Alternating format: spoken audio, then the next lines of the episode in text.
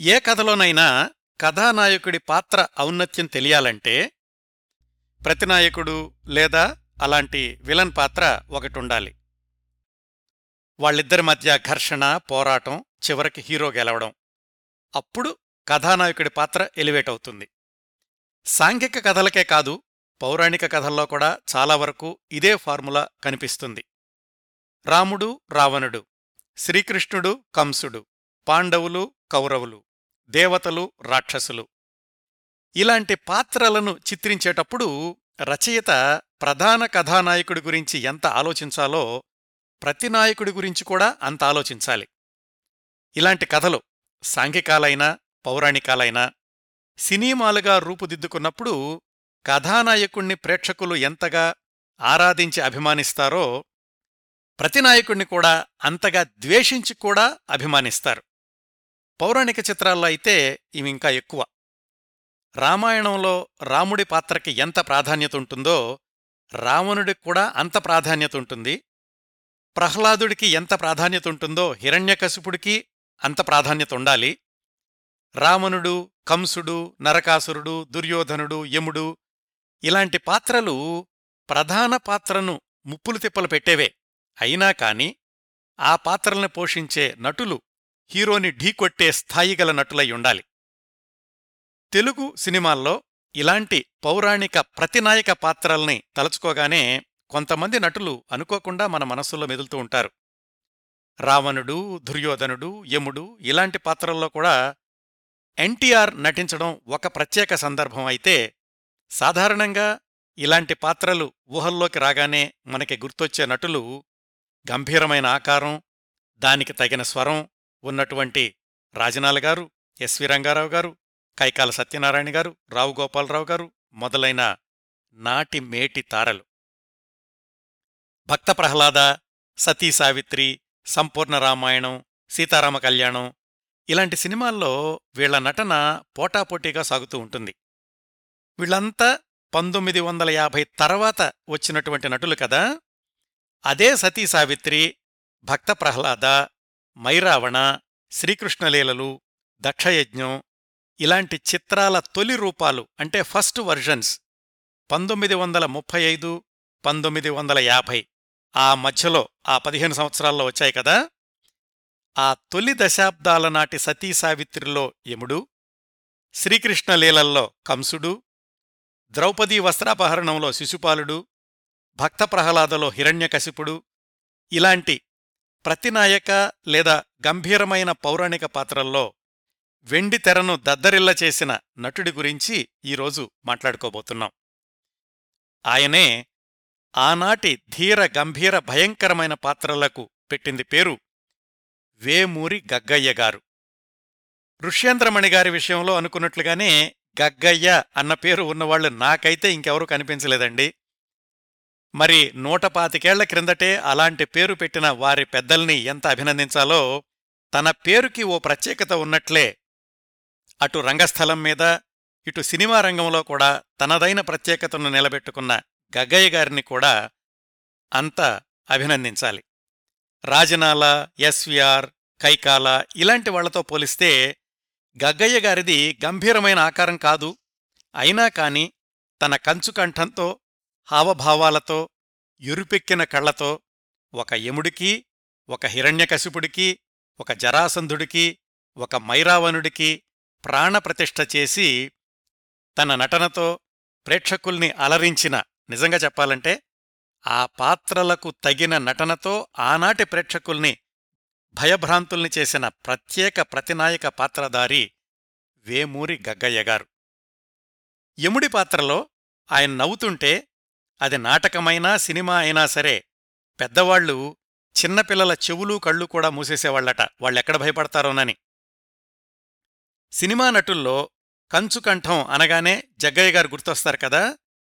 ఆయనకంటే పాతికేళ్ళ ముందే కంచుకంఠం అంటే వేమూరి గగ్గయ్య గారు అన్న ట్రేడ్ మార్క్ సొంతం చేసుకున్న నటుడు ఆయన. ఆ రోజుల్లోనట ఎవరైనా కోపిష్ఠి అని చెప్పాలంటే అబ్బో ఆయన కోపంలో గగ్గయ్య అనేవాళ్ళంట అట్లాగే కోపానికి గంభీర స్వరానికి కేర్ ఆఫ్ అడ్రస్గా నిలిచారు గగ్గయ్య గారు ఆ రోజుల్లో. కోపం అనేది పాత్రపరంగానేనండి. రంగస్థలం మీద సినిమాల్లోనూ ఎంత దుష్టపాత్రలు పోషించారో వ్యక్తిగతంగా అంతకు మించిన సౌమ్యుడు గగ్గయ్య గారు.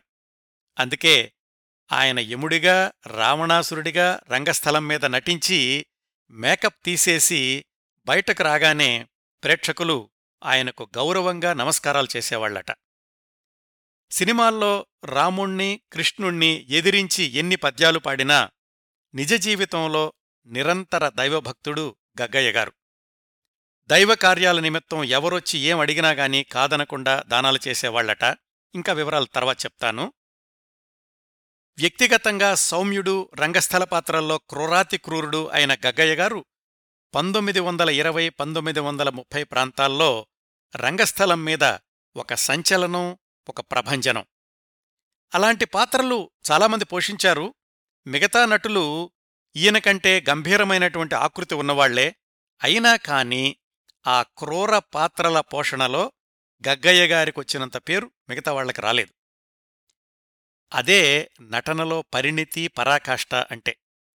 స్టేజి మీద అంత స్టార్డమ్ తెచ్చుకున్నాక సినీరంగ ప్రవేశం చేసిన వేమూరి గగ్గయ్య గారు తెలుగు టాకీల తొలి రోజుల్లో స్టార్ హోదా తెచ్చుకున్న తొలి నటుడు అంటారు విశ్లేషకులు. పంతొమ్మిది వందల ముప్పై మూడు నుంచి పంతొమ్మిది వందల నలభై ఎనిమిది వరకు ఆ పదిహేను సంవత్సరాల్లో ఆయన నటించినవి కేవలం పదిహేను సినిమాలు మాత్రమే. అన్నింటిలో కూడా ఆయన ఇలాంటి గంభీరమైన దుష్టపాత్రలు ప్రతినాయక పాత్రలే ధరించారు. ఆయన నటించిన పదిహేను సినిమాల్లో దాదాపుగా పది సినిమాలకు తర్వాత వర్షన్స్ పంతొమ్మిది వందల యాభై తర్వాత వచ్చాయి. ఆయన తొలి రోజుల్లో ధరించిన పాత్రలే ఆ తరువాతి వర్షన్స్లో ఎన్టీఆర్ ఎస్వీఆర్ కైకాల సత్యనారాయణ ధూళిపాళ ఇలాంటి వాళ్ళు పోషించారు. ఒక విధంగా అలాంటి పాత్రలకు హావభావాలు ఉచ్చారణా శైలి పద్యాల రాగాలు ఎలా ఉండాలి అనే విషయంలో వేమూరి గగ్గయ్యగారే తొలిబాట వేశారని అలాగే కంసుడు యముడు జరాసంధుడు ఆయా పాత్ర పోషణలో ఆయన తరువాతి తరానికి మార్గదర్శకులయ్యారని విశ్లేషకుల అభిప్రాయం. సంవత్సరానికి ఒకటో మహా అయితే రెండు సినిమాల్లోనో అదీ కేవలం పౌరాణికాల్లో మాత్రమే నటించిన వేమూరి గగ్గయ్య గారికి తెలుగు టాకీల యుగంలో ఒక ప్రత్యేక అధ్యాయం ఉంది. ఆయన ఒక్కటంటే ఒక్క సాంఘిక చిత్రంలో కూడా నటించలేదండి. పౌరాణికాలు కూడా ఒక్క సినిమాలో కూడా ఆయన సాధు స్వభావం కల పాత్రలోనూ నటించలేదు. ఇవన్నీ కూడా గగ్గయ్య గారి ప్రత్యేకతలుగా చెప్పుకోవాలి. మైరావణలో మైరావణుడు దక్షయజ్ఞంలో దక్షుడు సతీ సావిత్రులో యముడు హీరోలు అనుకుంటే గగ్గయ్య గారు చాలా సినిమాల్లో హీరోగా నటించినట్లే లెక్క. ఆయన నటించిన సినిమాలన్నింటిలోనూ వెండితెర మీద ప్రచార ప్రకటనల్లో సినిమా పుస్తకాల్లో కూడా మొట్టమొదటి పేరు వేమూరి గగ్గయ్య గారిదే. పంతొమ్మిది వందల ముప్పై ఎనిమిదిలో ఆయన జరాసంధుడిగా నటించిన జరాసంధ సినిమా ప్రచార ప్రకటనలో ఇలా రాశారండి. పంతొమ్మిది వందల ముప్పై ఐదు పంతొమ్మిది వందల ముప్పై ఆరు పంతొమ్మిది వందల ముప్పై ఏడు వరుసగా మూడు సంవత్సరములందు మద్రాసు ఫిలిం లీగు చేపట్టి అందు ప్రధాన గౌరవమునొందిన శ్రీయుత వేమూరి గగ్గయ్య గారు జరాసంధుడు. అదండి ఆ రోజుల్లో వేమూరి గగ్గయ్య గారికి ఉన్న ప్రత్యేక స్థానం ప్రేక్షకుల్లోని క్రేజ్. రావికొండలరావు గారు వేమూరి గగ్గయ్య గారి గురించి వ్రాస్తూ ఒక విషయం చెప్పారు. తమిళంలో ఆర్ఎస్ మనోహర్ అనే నటుడుండేవాడు. ఆయన కూడా గగ్గయ్య గారిలాగానే రంగస్థలం నుంచి సినిమాల్లోకి వెళ్ళి ప్రతినాయక పాత్రల్లో తనదైన ముద్ర వేశారు. ఆయన అన్నాడంట తనకి తెలుగు రాకపోయినా గగ్గయ్య గారి నాటకాలు చూసి తను స్ఫూర్తి పొందాను అని. అదండి వేమూరి గగ్గయ్య గారి నటనకు ప్రత్యేకమైనటువంటి గుర్తింపు వచ్చిన సందర్భం.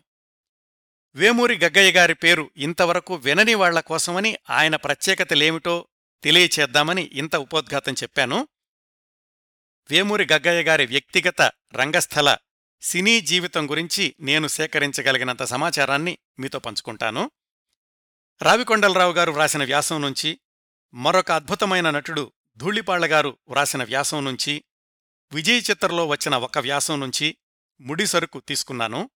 అలాగే గగ్గయ్య గారు నటించిన సినిమాల గురించిన లోతైన సమాచారం ఆయన చేసిన సినిమాలకు సంబంధించిన ప్రముఖులు పివిదాస్ గారు చిత్రపు నారాయణమూర్తి గారు చిత్తజల్లు పుల్లయ్య గారు వీళ్ళ గురించిన కథనాల్లో కూడా వేమూరి గగ్గయ్య గారు నటించిన సినిమాలకు సంబంధించిన నేపథ్య కథనాలు దొరుకుతాయి.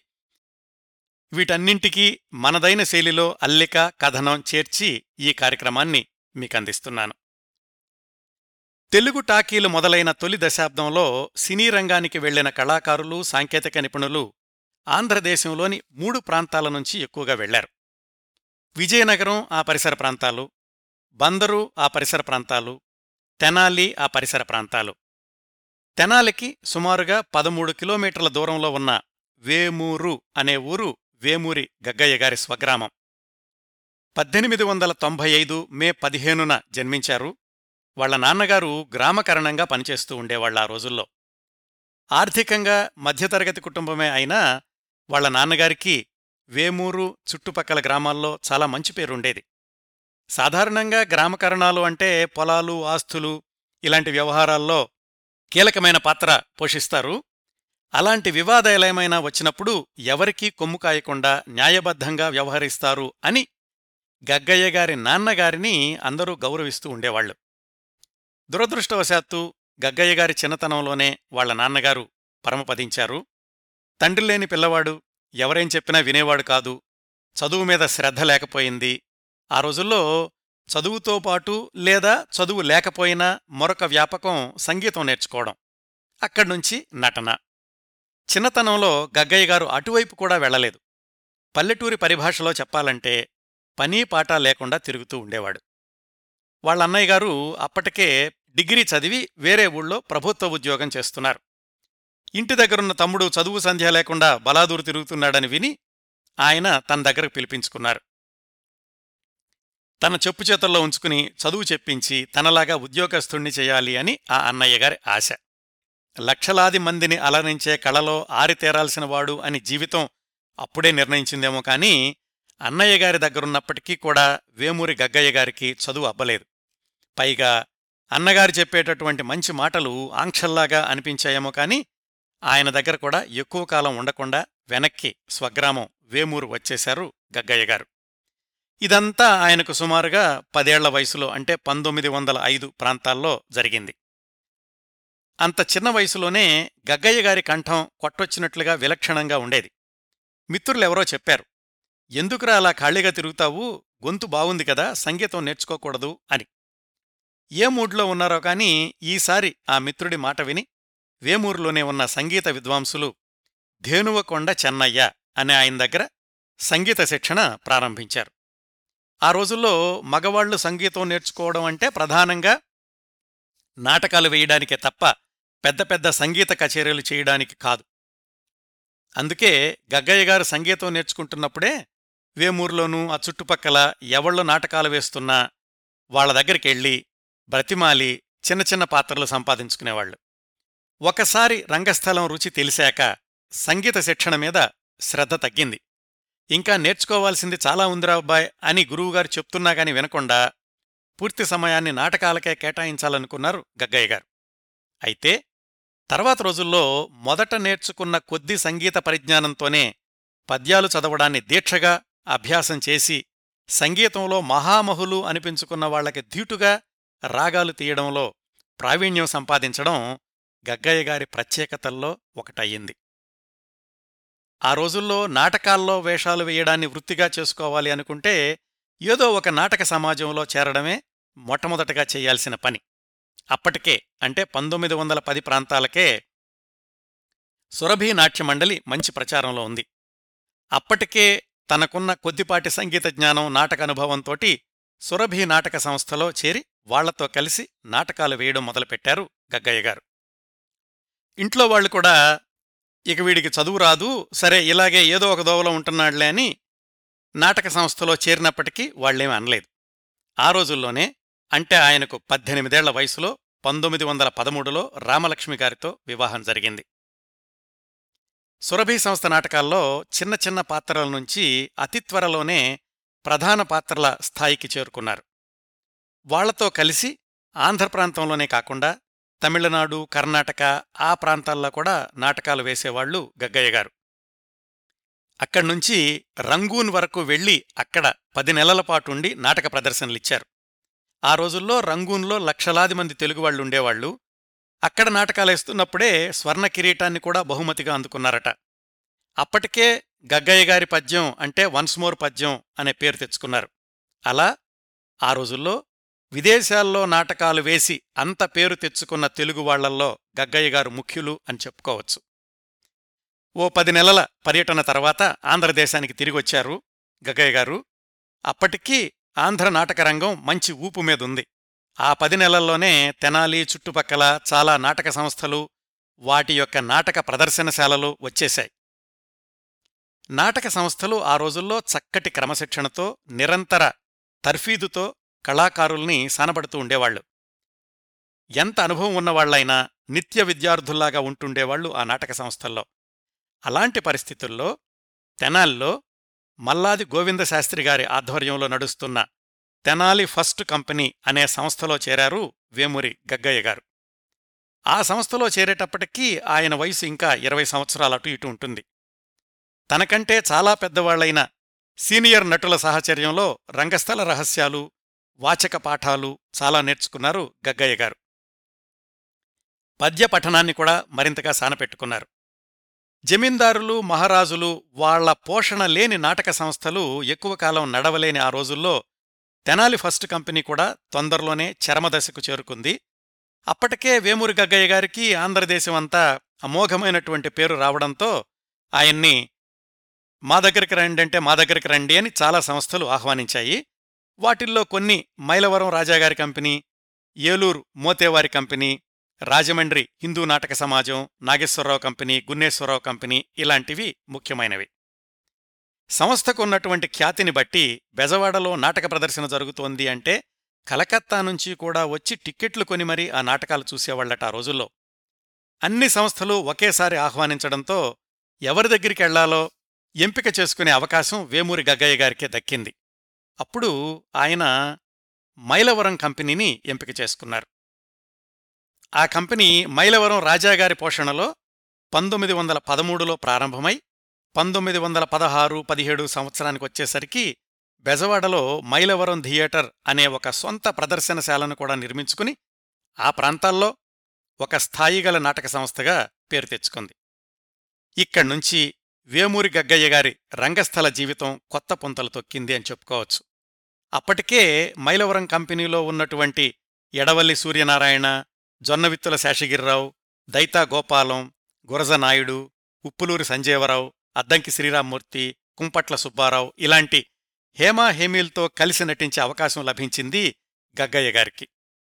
పౌరాణిక రంగస్థల నాటకాలంటే ఎవరి పాత్ర వాళ్ళు చూసుకోవడమే కాదు ఒక నటుడు ఎంత ప్రతిభ ఉన్నవాడైతే పక్కనున్న నటులు అతనితో పోటీపడ్డానికి అంతకు మించిన కృషి చేయాల్సొచ్చేది నటనలో కాని పద్యాలు పాడ్డంలో కాని అంత పోటాపోటీగా ఉండేవాళ్ళు నటీనటులు.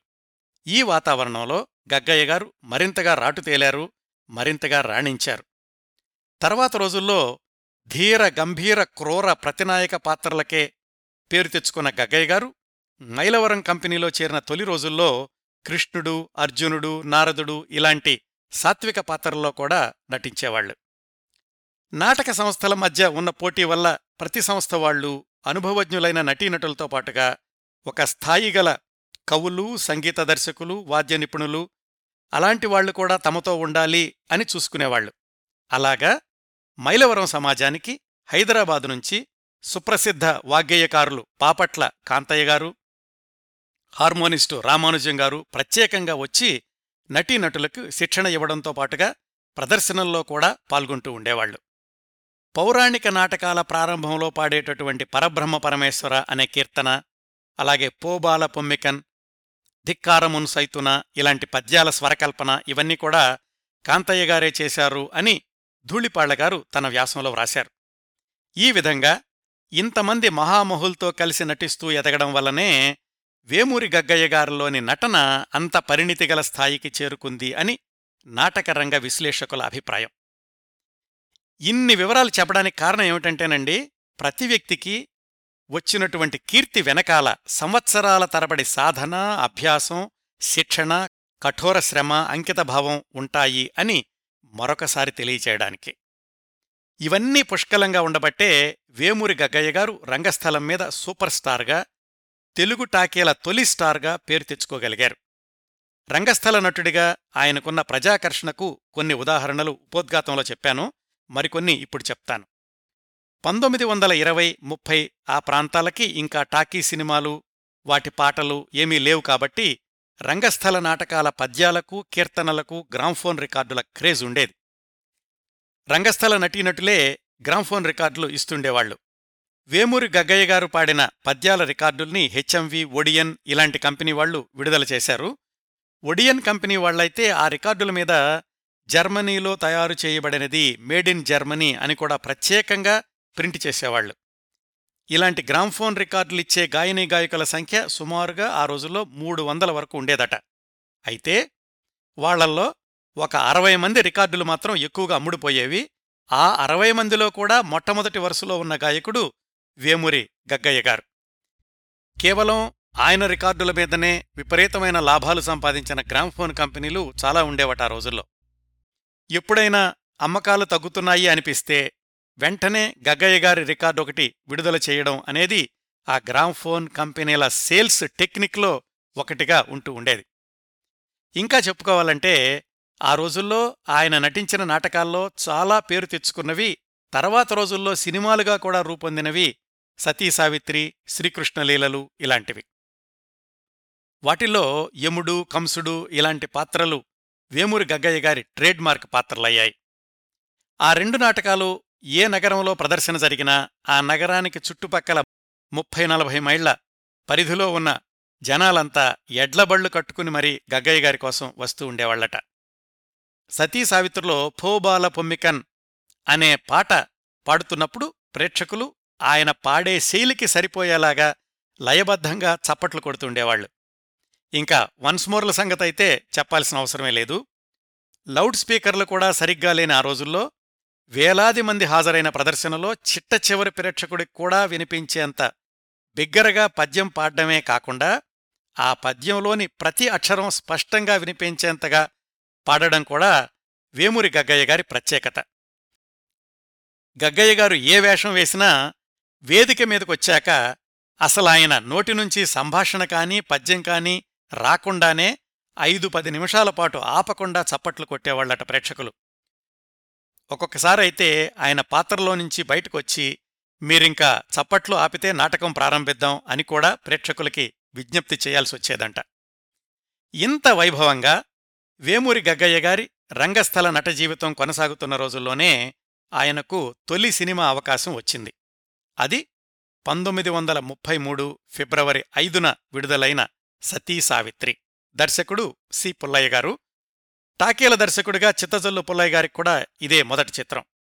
నిర్మించింది కలకత్తాలోని ఈస్ట్ ఇండియా ఫిలిం కంపెనీ వాళ్ళు ఈ సినిమా గురించిన చాలా విశేషాలు సి. పుల్లయ్య గారి గురించిన ప్రత్యేక కార్యక్రమంలో చెప్పాను. ఈ సినిమా నిర్మాణం ప్రారంభమైనటువంటి పంతొమ్మిది వందల ముప్పై రెండు చివరి రోజులకి గగ్గయ్య గారు రంగస్థల యముడిగా విశేషమైన పేరు తెచ్చుకున్నారు.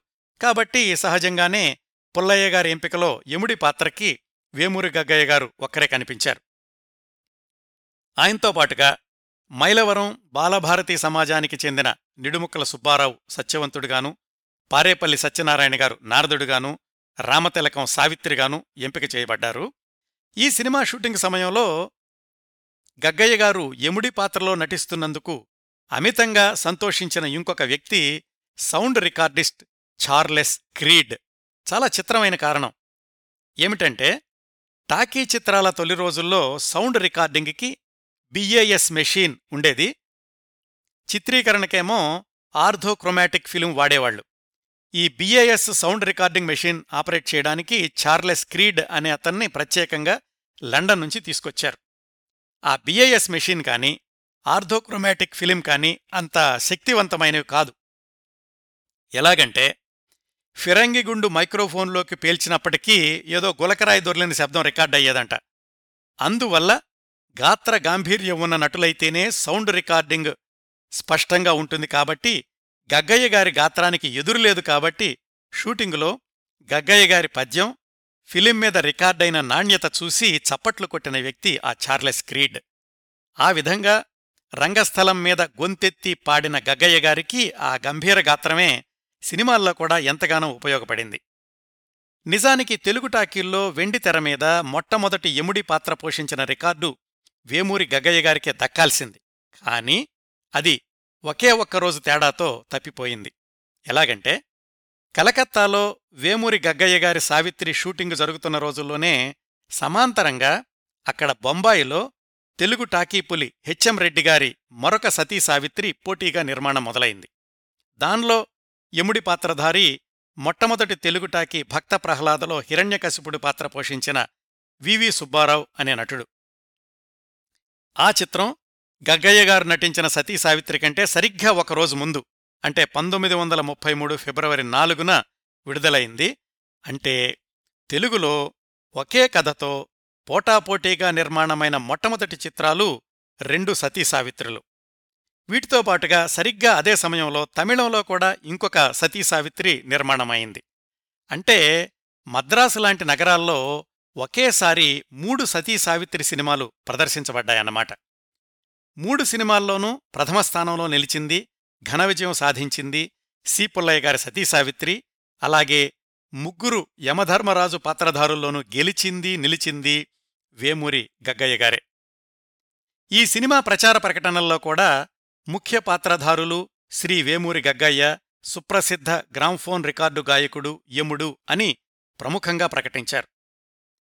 వేమూరి గగ్గయ్య గారి ప్రభావం అప్పటికే ప్రేక్షకుల మీద ఎంతగా ఉందంటే థియేటర్లో సతీ సావిత్రి సినిమా చూసేటప్పుడు అది సినిమా అన్న సంగతి కూడా మర్చిపోయి వన్స్ మోర్ అంటుంటే కొన్ని థియేటర్లలో తప్పనిసరై ఫిలిం వెనక్కి తిప్పి మళ్ళీ వేమూరి గగ్గయ్య గారి పద్యాన్ని ప్రదర్శించక తప్పనిసరైనంతగానమాట ఇంకో విశేషం ఏమిటంటే ఈ సతీ సావిత్రి సినిమా రికార్డింగు ఎంత జాగ్రత్తగా చేశారో షూటింగ్ సమయంలో అది థియేటర్లో కూడా ప్రేక్షకులకి స్పష్టంగా వినిపించాలనే ఉద్దేశంతో ఈ సినిమా ఆడుతున్నటువంటి విజయవాడ దుర్గా కళామందిరంలో ప్రత్యేకంగా ఒక ఆడియో సిస్టమ్ని ఏర్పాటు చేశారట.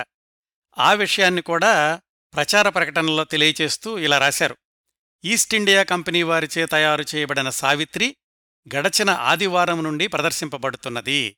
ఈ చిత్రమందు నటీనటుల పాటలు పద్యములు సంభాషణములు ప్రతి అక్షరము స్పష్టంగా వినవచ్చుచున్నది. ఇంతటి స్పష్టత మరే ఇతర భారతీయ చిత్రమునకు కూడా లేదనుట అతిశయోక్తి కాదు. శ్రీ రామతిలకం శ్రీ గగ్గయ్య శ్రీ వి సుబ్బారావు గారి పాటలు పద్యములు విని అనేకులు సంతృప్తిని ప్రకటించితిరి. అందువల్ల కూడా వేమూరి గగ్గయ్య గారి మొట్టమొదటి చిత్రంలో ఆయన పాడినటువంటి పద్యాలు ఎంత స్పష్టంగా రికార్డయ్యాయో అంత స్పష్టంగా ప్రేక్షకుల్ని కూడా చేరుకున్నాయి. ఆ తర్వాత దశాబ్దాల్లో మరొక రెండు సతీ సావిత్రి వర్షన్స్ వచ్చాయి. పంతొమ్మిది వందల యాభై ఏడులో విడుదలైన సతీ సావిత్రిలో యముడు ఎస్వి రంగారావు గారైతే పంతొమ్మిది వందల డెబ్బై ఐదులో వచ్చిన సతీ సావిత్రిలో యమధర్మరాజు ఎన్టీ రామారావు గారు. ఆ పాత్రకు ఒక ఒరవడి సృష్టించింది వేమూరి గగ్గయ్య గారు కావడం ఒక విశేషం. దీని తర్వాత వేమూరి గగ్గయ్య గారు నటించిన రెండవ చిత్రం ఆ తర్వాత రెండేళ్ళకు అంటే పంతొమ్మిది వందల ముప్పై ఐదు నవంబర్ ముప్పైన విడుదలైన శ్రీకృష్ణ లీలలు. ఈ చిత్రం గురించి దీని నిర్మాత పివి దాసు గారి గురించి చేసిన ప్రత్యేక కార్యక్రమంలో వివరంగా చెప్పాను. శ్రీకృష్ణలీలల చిత్రం కూడా వేమూరి గగ్గయ్య గారు రంగస్థలం మీద పేరు తెచ్చుకున్న నాటకమే. ఇందులో గగ్గయ్య గారి పాత్ర కంసుడు. ఇలాంటి నటులకు సమవుజ్జీలుండాలి అనుకున్నాం కదా? ఈ చిత్రంలో కంసుడిగా నటించిన గగ్గయ్య గారికి సమవుజ్జి ఎవరంటే బాలకృష్ణుడిగా నటించిన మాస్టర్ రాజేశ్వరరావు తర్వాత రోజుల్లో ప్రముఖ సంగీత దర్శకుడు సాలూరి రాజేశ్వరరావు గారు. పొట్టేలు కొండని ఢీకొనడమా అని చాలామంది అనుకున్నారు కానీ గగ్గయ్య గారితో తలపడి నటించడంలో మాస్టర్ రాజేశ్వరరావు విజయం సాధించాడు అని తర్వాత అందరూ అంగీకరించారు. ముఖ్యంగా గగ్గయ్య గారితో పోటీపడి పద్యాలు చదవడంలో కూడా. ఈ సినిమాలో ఇంకో ప్రత్యేకత తెలుగు సినిమా రంగంలో మొట్టమొదటిసారిగా విమానం నుంచి కరపత్రాలు వెదజల్లి ప్రచారం చేసిన చిత్రం. దానికి వార్తాపత్రికల్లో ప్రత్యేకమైన ప్రకటనలు కూడా ఇచ్చారు ఎనభై ఏడు సంవత్సరాల క్రిందటే. ఈ సినిమా ఎంత ఘన విజయం సాధించిందంటే మొట్టమొదటి వారం మద్రాసు బ్రాడ్వే థియేటర్లో ఈ సినిమా చూసిన ప్రేక్షకుల సంఖ్య ఇరవై ఆరు వేల ఐదు వందల ఎనభై ఐదు అయితే మద్రాసు బ్రాడ్వే టాకీసులో మొదటి రెండు వారాల కలెక్షన్ ఇరవై వేల రూపాయలు. అంత కలెక్షన్ మద్రాసులో అప్పటి వరకు ఏ తమిళ తెలుగు చిత్రం సాధించలేదట. మదరాసు బ్రాడ్వే టాకీసులో టిక్కెట్ల కొరకు పెనుగులాడుచున్న ప్రేక్షకులు అని ఆడియన్స్ ఫోటో వేసి మరీ పబ్లిసిటీ ఇచ్చారు. అదండి వేమూరి గగ్గయ్య గారి నటనా వైభవం. ఈ సినిమా ప్రకటనల్లో కూడా ముందు పేరు వేమూరి గగ్గయ్య గారిదే. గగ్గయ్య గారికున్న పేరు ప్రఖ్యాతులకి ఇంకొక ఉదాహరణ చెప్పాలంటే ఈ శ్రీకృష్ణ లీలలు చిత్రాన్ని కేవలం గగ్గయ్య గారి నటన కోసమని దేశోద్ధారక నాగేశ్వరరావు పంతులు గారు నాలుగు వారాల తర్వాత ప్రత్యేకంగా బ్రాడ్వే టాకీస్కు వెళ్ళి చూశారు. ఇందులో వేమూరి గగ్గయ్య గారు పాడిన ధిక్కారమున్ సైతున అన్న పాట మరొక సూపర్ హిట్. శ్రీకృష్ణ లీలలు చిత్రానికి దర్శకుడు చిత్రపు నరసింహారావు గారు. ఈయన గురించి ఒక వాక్యం చెప్పాలి. వేమూరి గగ్గయ్య గారి సినీ జీవితం మొత్తం పదిహేను సినిమాలే అనుకున్నాం కదా? అందులో నాలుగు సినిమాలు ఈ చిత్రపు నరసింహారావు గారి దర్శకత్వంలో వస్తే మరొక నాలుగు చిత్రాలు ఆయన సోదరుడు చిత్రపు నారాయణమూర్తి గారి దర్శకత్వంలో వచ్చాయి. అంటే వేమూరి గగ్గయ్య గారి సినీ జీవితంలో సగభాగం చిత్రపు బ్రదర్స్ దర్శకత్వంలోనే గడిచిందన్నమాట. అలాగే శ్రీకృష్ణ లీలలు తరువాతి వర్షన్ పంతొమ్మిది వందల యాభై తొమ్మిదిలో హీరోయిన్ లక్ష్మీరాజ్యం నిర్మాణంలో వచ్చింది. దానిలో కంసుడు ఎస్వి రంగారావు గారు. ఇక్కడ కూడా కంసుడి పాత్రకు ఒక మార్గం వేసింది వేమూరి గగ్గయ్య గారే అని చెప్పుకోవాలి. ఈ విధంగా గగ్గయ్య గారు నటించిన మొదటి రెండు చిత్రాలు విజయం సాధించడంతోటి ఆయన సమకాలీనులు ఎంతమంది ఉన్నప్పటికీ క్రూర గంభీర పాత్రలు అంటే గగ్గయ్య గారే కావాలి అనేటంతగా పరిశ్రమలో పేరు తెచ్చుకున్నారు. ఆ వరుసలో ఆయన నటించిన మరొక సూపర్ హిట్ చిత్రం పంతొమ్మిది వందల ముప్పై ఆరు ఫిబ్రవరి ఇరవై తొమ్మిదిన విడుదలైన ద్రౌపదీ వస్త్రాపహరణం హెచ్ఎం రెడ్డిగారి పర్యవేక్షణలో హెచ్వి బాబుగారి దర్శకత్వంలో వచ్చింది. దీంట్లో శిశుపాలుడు వేమూరి గగ్గయ్య గారు. ఈ సినిమా మొత్తం పద్యాలమయమే. వాటిల్లో ప్రత్యేకంగా శిశుపాలుడు పాత్రధారి వేమూరి గగ్గయ్య గారు పాడిన మూడు పద్యాలు మూడు ఆణిముత్యాలు. వారిధులన్ గలంతటా ఇది మామూలు పద్యం అయితే మిగతా రెండు శ్రీకృష్ణుణ్ణి ఎదిరిస్తూ నిందిస్తూ పాడే పద్యాలు. కులమా గోత్రమా ఊరా పేరా సభలో కూర్చుండగా నర్హుడా అనేదొకటి స్నానంబు సలుపు లేజవరాండ్ర చీరలు కాజేసినందుక పూజ ఇప్పుడు ఇది ఇంకో శిశపద్యం అది కూడా దుష్టపాత్రే కాని గగ్గయ్యగారి కంచుకంఠంలో ఆ పద్యాలు థియేటర్లు దద్దరిల్లేలాగా చేశాయి. ద్రౌపదీ వస్త్రాపహరణం కూడా పోటీ సినిమానే. దానికి పోటీగా విడుదలైన ద్రౌపదీ మాన సంరక్షణం సినిమాలో శిశుపాలుడు మాధవపెద్ది వెంకట్రామయ్య గారు. ఆయన కూడా తెనాలివాసే. ఆయన కూడా రంగస్థల నటసామ్రాట్టే అయినా కాని ఈ రెండు పోటీ సినిమాల్లో ద్రౌపదీ వస్త్రాపహరణానిదే పైచేయి అవడంతోటి శిశుపాలుడి పాత్రలో వేమూరి గగ్గయ్య గారే విజేతగా నిలిచారు. ఆ తర్వాత ముప్పై సంవత్సరాలకి ఎన్టీఆర్ దర్శకత్వంలో వచ్చిన శ్రీకృష్ణ పాండవీయంలో శిశుపాలుడు రాజనాలగారు. అదే సంవత్సరం అంటే పంతొమ్మిది వందల ముప్పై ఆరులో వేమూరి గగ్గయ్య గారు ప్రధాన పాత్ర పోషించిన మరొక పౌరాణిక చిత్రం సతీ తులసి. ఆ సినిమా పంతొమ్మిది వందల ముప్పై ఆరు నవంబర్లో విడుదలయింది దీనిలో జలంధరుడు గగ్గయ్య గారు. ఆయన సమవుజ్జి మాధవపెద్ది వెంకటరామయ్య గారు ఈ సతీ తులసిలో శివుడి వేషం వేశారు. ఇందులో గగ్గయ్య గారికి ఏకంగా తొమ్మిది పద్యాలున్నాయి. సతీ తులసి రెండో వర్షన్ పంతొమ్మిది వందల యాభై తొమ్మిదిలో వచ్చింది. వి. మధుసూదన్ రావు గారి దర్శకత్వంలో మొట్టమొదటి సినిమా. దాంట్లో జలంధరుడు గుమ్మడిగారు. సాధారణంగా సాత్వికమైన పాత్రలకే పరిమితమైన గుమ్మడిగారు జలంధరుడి పాత్రలో కనిపించడం ఆ రోజుల్లో విశేషమే. కాని ఆ విధంగా వేమూరి గగ్గయ్య గారు ధరించిన పాత్రను గుమ్మడిగారు ధరించే అవకాశం లభించిందన్నమాట. మళ్ళీ వీళ్ళిద్దరూ కూడా తెనాలి వాసులే కావడం గమనించాల్సిన విషయం. తరువాత గగ్గయ్య గారు నటించిన చిత్రం పంతొమ్మిది వందల ముప్పై ఏడులో విడుదలైన మోహిని రుక్మాంగద. దీనిలో హీరో రుక్మాంగదుడు అంటే గగ్గయ్య గారు. ఈ సినిమాలో కూడా అడుగడుక్కి రుక్మాంగదుడికి ఒక పద్యమో పాటో ఉంటుంది. మోహిని రుక్మాంగద ఇంకో ప్రత్యేకత ఏమిటంటే కవి తాపి ధర్మారావు గారు రచన చేసిన మొట్టమొదటి చిత్రం ఇది. ఇది కూడా విజయవంతంగా ప్రదర్శించబడింది. మోహిని రుక్మాంగద రెండో వర్షన్ పంతొమ్మిది వందల అరవై రెండులో వచ్చింది. దాంట్లో రుక్మాంగదుడు హీరో బాలయ్య గారు. ఇప్పటికీ ఐదు సినిమాలతో గగ్గయ్య గారు సినీ రంగంలో కూడా తన సత్తా ఏమిటో నిరూపించారు. అందుకే తరువాతి సంవత్సరం పంతొమ్మిది వందల ముప్పై ఎనిమిదిలో విడుదలైన కృష్ణ జరాసంధలో కృష్ణుణ్ణి మించి జరాసంధుడికి పబ్లిసిటీ ఇచ్చారు. ఏ యమధర్మరాజు పాత్రతో అయితే గగ్గయ్య గారు సినీరంగ ప్రవేశం చేశారో ఆ యమధర్మరాజు పాత్ర మరొకసారి ధరించే అవకాశం ఇచ్చిన చిత్రం భక్త మార్కండేయ. పంతొమ్మిది వందల ముప్పై ఎనిమిది జూన్లో విడుదలయింది అంతవరకు ఆయన నటించిన నాలుగు సినిమాలకు దర్శకత్వం చేసిన చిత్రపు నరసింహారావు గారి సోదరుడు చిత్రపు నారాయణమూర్తి గారి దర్శకత్వంలో గగ్గయ్య గారు నటించడం ఈ భక్త మార్కండేయ నుంచి మొదలైంది. ఒక సంవత్సరం విరామం తర్వాత గగ్గయ్య గారు నటించిన తరువాతి చిత్రం చెండిక పంతొమ్మిది వందల నలభై ఏప్రిల్లో విడుదలయింది ఇది గగ్గయ్య గారు నటించిన ఎనిమిదవ సినిమా అయితే ఆయన నటించిన ఒకే ఒక్క జానపద చిత్రం కూడా ఈ చెండిక. ఈ సినిమాలో టైటిల్ పాత్ర పోషించింది పసుపులేటి కన్నాంబగారు ఇంతకు ముందు గగ్గయ్య గారు శిశుపాలుడిగా నటించిన ద్రౌపది వస్త్రాపహరణంలో కన్నాంబగారు ద్రౌపదిగా నటించారు. చెండిక చిత్రంలో గగ్గయ్య గారిది గిరిరాజు అనే పాత్ర. పేరుకి రాజే కాని చేసేవన్నీ కూడా దుర్మార్గాలు. ప్రతిసారి చెండిక ఎదురిస్తూ ఉంటుంది ఆ గిరిరాజుని. గగ్గయ్య గారు కన్నాంబగారు కలిసి కనిపించే దృశ్యాలన్నీ కూడా ప్రేక్షకులకు కనువిందు కలిగించాయట ఆ రోజుల్లో.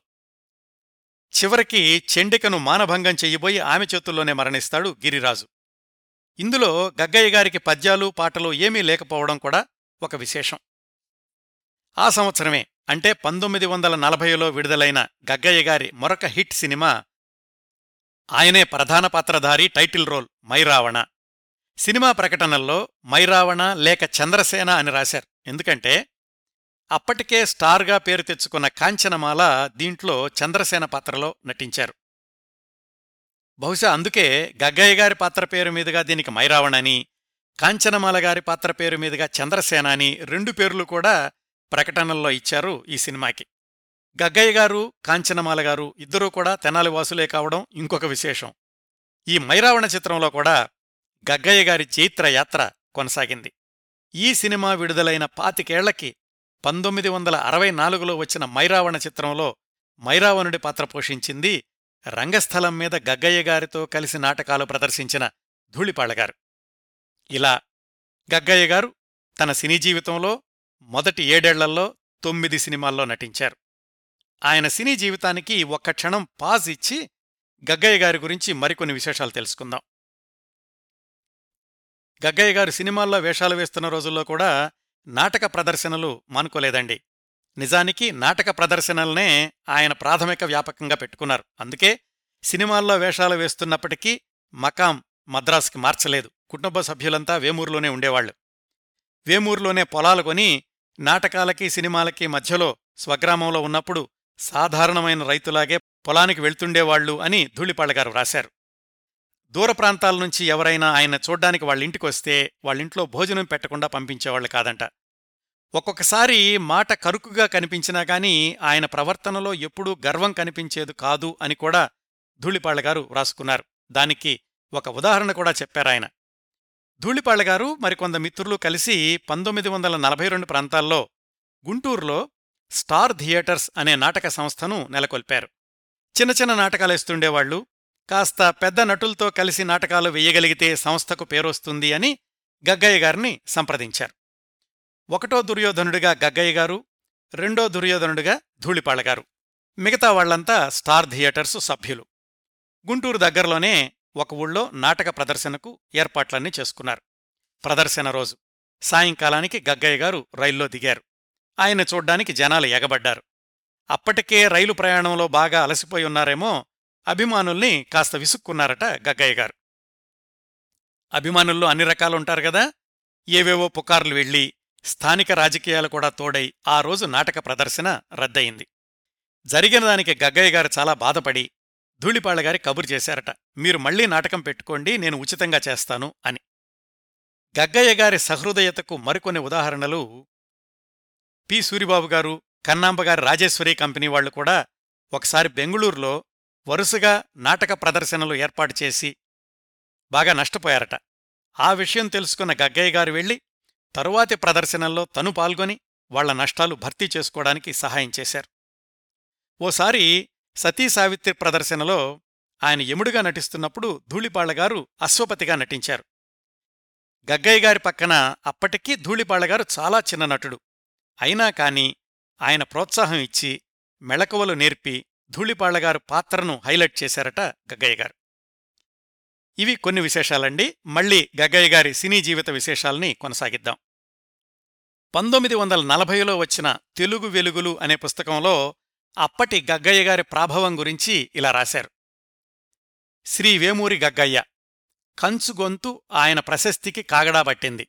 సావిత్రి కృష్ణలీల ద్రౌపదీ వస్త్రాపహరణం సతీ తులసి మోహిని రుక్మాంగద జరాసంధ మార్కండేయ మైరావణ దక్షయజ్ఞం చండిక ప్రహ్లాద వీటిల్లో విలన్ భూమికలు ఆయనకు సర్వస్వామ్య సంకలితాలు. భయానక భీభత్సరసాన్ని ఆడప్రేక్షకులు హడలేటట్లుగా చూపడంలో గగ్గయ్యది అసమాన నటన. పంతొమ్మిది వందల ముప్పై ఐదు ఫిలిం బ్యాలెట్లో తెలుగు నటుల్లో ఆయన బహుమానాన్ని సంపాదించాడు. అదండి గగ్గయ్య గారి పరిస్థితి పంతొమ్మిది వందల నలభై సంవత్సరాలకి వచ్చేసరికి. పంతొమ్మిది వందల నలభై తర్వాత ఎనిమిదేళ్ళలో ఆయన ఆరు సినిమాల్లో మాత్రమే నటించారు. అవి కూడా అన్ని పౌరాణికాలే. పంతొమ్మిది వందల నలభై ఒకటి మేలో విడుదలైన దక్షయజ్ఞంలో మళ్ళీ హీరో దక్షుడు గగ్గయ్య గారే. సినిమా చివర్లో వచ్చే రెండు పద్యాలు తగునే ఔరా మారు పలకాడనేలన్ అనేది అట్లాగే దినదినమూరోర తిరిపిమెత్తినగాని అనేది. వీటిల్లో గగ్గయ్య గారు మరొకసారి తన నట విశ్వరూపాన్ని ప్రదర్శించారు. అలాగే తెలుగు తెర మీద తొలిసారిగా దక్షుడి పాత్ర ధరించిన ప్రత్యేకత కూడా గగ్గయ్య గారికే దక్కింది. దీని తర్వాత ఇరవై సంవత్సరాలకి పంతొమ్మిది వందల అరవై రెండులో వచ్చిన దక్షయజ్ఞం రెండో వర్షంలో దక్షుడి పాత్రను ఎస్వి రంగారావు గారు ధరించారు. పంతొమ్మిది వందల నలభై ఒకటిలోనే గగ్గయ్య గారు నటించిన శివరాత్రి మహత్యం విడుదలయ్యింది. దీని తర్వాత గగ్గయ్య గారిని మరొకసారి హైలైట్ చేసిన చిత్రం పంతొమ్మిది వందల నలభై రెండులో వచ్చిన భక్త ప్రహ్లాద. దీనిలో హిరణ్యకశిపుడు గగ్గయ్య గారు. ఇది తెలుగులో వచ్చిన రెండో భక్త ప్రహ్లాద. మొట్టమొదటి టాకీ భక్త ప్రహ్లాద కదా దానిలో హిరణ్యకశిపుడుగా నటించింది వివి సుబ్బారావు గారు. పంతొమ్మిది వందల నలభై రెండులోని రెండో భక్త ప్రహ్లాదలో గగ్గయ్య గారు హిరణ్యకశిపుడైతే పంతొమ్మిది వందల అరవై ఏడు భక్త ప్రహ్లాదలో హిరణ్యకశిపుడు ఎస్వి రంగారావు గారు. మొట్టమొదటగా వచ్చిన భక్త ప్రహ్లాదను మినహాయిస్తే హిరణ్యకశిపుడి పాత్రకు కూడా మార్గదర్శకుడు వేమూరి గగ్గయ్య గారే అని చెప్పుకోవాలి. గగ్గయ్య గారు నటించిన దక్షయజ్ఞం భక్త ప్రహ్లాద ఈ రెండు సినిమాలకు కలిపి ఇంకొక ప్రత్యేకత ఉందండి. మీర్జాపురం రాజాగారు శోభనాచల పిక్చర్స్ అనే బ్యానర్ని స్థాపించి ఒకేసారి ఈ రెండు సినిమాల నిర్మాణాన్ని చేపట్టారు. రెండింటికీ కూడా దర్శకుడు చిత్రపు నారాయణమూర్తి గారే రెండింటిలోనూ ప్రధాన పాత్రధారి గగ్గయ్య గారే. ఒకరోజు దక్షయజ్ఞం షూటింగ్లో దక్షుడు గగ్గయ్య గారైతే మర్నాడు షూటింగ్ జరిగిన భక్త ప్రహ్లాదలో హిరణ్యకశిపుడు కూడా గగ్గయ్య గారే. దీని తర్వాత పంతొమ్మిది వందల నలభై మూడు అక్టోబర్లో విడుదలైన గరుడ గర్వభంగంలో బలరాముడిగా మరొక ప్రధాన పాత్రలో కనిపించారు గగ్గయ్య గారు. గరుడుడిగా వేదాంతం రాఘవయ్య గారు సత్యభామగా భానుమతి గారు నటించినప్పటికీ సినిమా ప్రకటనల్లో మొట్టమొదటి పేరు గగ్గయ్య గారిదే. పంతొమ్మిది వందల నలభై నాలుగు నవంబర్లో విడుదలైన శ్రీ సీతారామ జననం సినిమా గురించి లోగడ అనేక కార్యక్రమాల్లో మాట్లాడుకున్నాం. అక్కినే నాగేశ్వరరావు గారు ప్రధాన పాత్ర పోషించిన మొట్టమొదటి చిత్రం కదా. ఈ సినిమాలో గగ్గయ్య గారితో ఒక ప్రయోగం చేశారు దర్శకుడు ఘంటసాల బలరామయ్య గారు. అదేంటంటే ఇందులో రావణుడు పరశురాముడు రెండు పాత్రల్లోనూ వేమూరి గగ్గయ్య గారే నటించారు. సినిమాల్లో నటిస్తూనే నాటకాల్లో కూడా వేషాలు వేస్తూ ఉండేవాళ్ళు అని చెప్పుకున్నాం కదా? ఆయన నాటకాలకు తమిళ ప్రాంతాల్లో కూడా చాలామంది అభిమానులుండేవాళ్ళట నాటకాల ఒత్తిడి వల్లనో మరి పౌరాణిక చిత్రాల ప్రభంజనం తగ్గి జానపద చిత్రాల సంఖ్య పెరగడం వల్లనో ఏమో కాని పంతొమ్మిది వందల నలభై నాలుగు తర్వాత నాలుగేళ్ళ వరకు వేమూరి గగ్గయ్య గారు నటించిన చిత్రం ఒక్కటి కూడా విడుదల కాలేదు. ఆయన నటించిన చిట్ట చివరి చిత్రం పంతొమ్మిది వందల నలభై ఎనిమిది జూన్లో విడుదలైన భక్త శ్రీయాళ. ఈ సినిమా గురించి ఇటీవలే మనం ఋష్యేంద్రమణి గారి గురించిన కార్యక్రమంలో తెలుసుకున్నాం. ఈ చిత్రంలో ప్రధాన పాత్ర గగ్గయ్య గారిదే శివుడు. అలాగే భూలోకానికి వచ్చినప్పుడు మారువేషంలోని యతి. ఈ రెండు కూడా గగ్గయ్య గారే పోషించారు. పంతొమ్మిది వందల నలభై ఎనిమిది తర్వాత గగ్గయ్య గారు సినిమాల్లో నటించిన దాఖలాలు లేవు. మొత్తంగా సమీక్షిస్తే గగ్గయ్య గారు నటించినవి కేవలం పదిహేను చిత్రాలే అయినప్పటికీ అన్నింటిలోనూ ప్రధాన పాత్రలే ధరించారు. ఎక్కడా చిన్న పాత్రల కోసం రాజీ పడలేదు. ఆయన నటించిన సినిమాల్లో దాదాపు అన్నీ విజయవంతమైన చిత్రాలే. సినీ జీవితాన్ని తామరాకు మీద నీటిబొట్టులాగా చూడడం నాటక రంగానికే ఎక్కువ ప్రాధాన్యతనివ్వడం వల్ల ఆయన నటించిన సినిమాల సంఖ్య ఎక్కువ లేకపోవచ్చు కానీ నటించిన ప్రతి సినిమాలోనూ తనదైన ముద్ర మిగిల్చారు. సినిమాల్లో నటించడం మానేశాక స్వగ్రామం వేమూరులోనే పూర్తి నివాసం. పంచకట్టులో పొలానికి వెళ్తుంటే ఎదురైన వాళ్ళు ఆయనకి నమస్కారం పెట్టి పక్కకు తప్పుకుంటూ ఉండేవాళ్ళట పేదవాళ్ళకు చాలామంది చదువు చెప్పించడమే కాకుండా ప్రచారంలోకి రాని దానాలు చాలా చేశారు వేమూరి గగ్గయ్య గారు. చివర్లో క్యాన్సర్ వ్యాధి ఆయన్ను బాధించింది. క్యాన్సర్ అని తెలిసాక తన సంతానం ఇద్దరబ్బాయిలకు పెళ్ళిళ్ళు చేశారు. పంతొమ్మిది వందల యాభై ఐదు డిసెంబర్ ముప్పైన తన అరవై సంవత్సరాల వయసులో కన్నుమూశారు వేమూరి గగ్గయ్య గారు. తెలుగు నాటక విశాల గగనం నుంచి ఒక ధృవతార రాలిపోయింది. ఆయన కుమారుల్లో చిన్నబ్బాయి వేమూరులోనే వ్యవసాయంలో స్థిరపడితే పెద్దబ్బాయి వేమూరి రామయ్య గారు మాత్రం తండ్రి వారసత్వాన్ని అందిపుచ్చుకుని రంగస్థల నటుడిగా కొనసాగారు.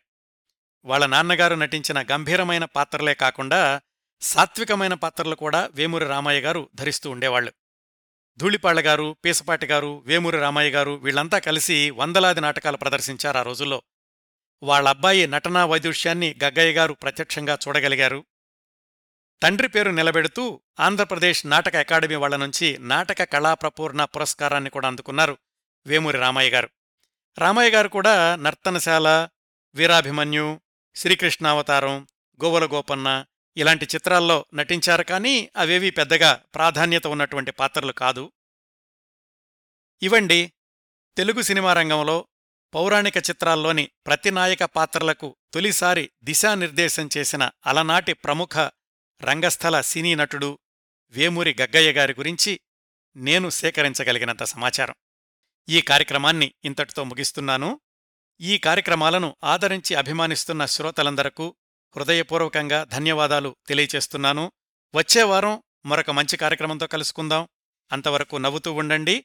మీ నవ్వులు పది మందికి పంచండి. ప్రస్తుతానికి మీ దగ్గర సెలవు తీసుకుంటోంది మీ కిరణ్ ప్రభ.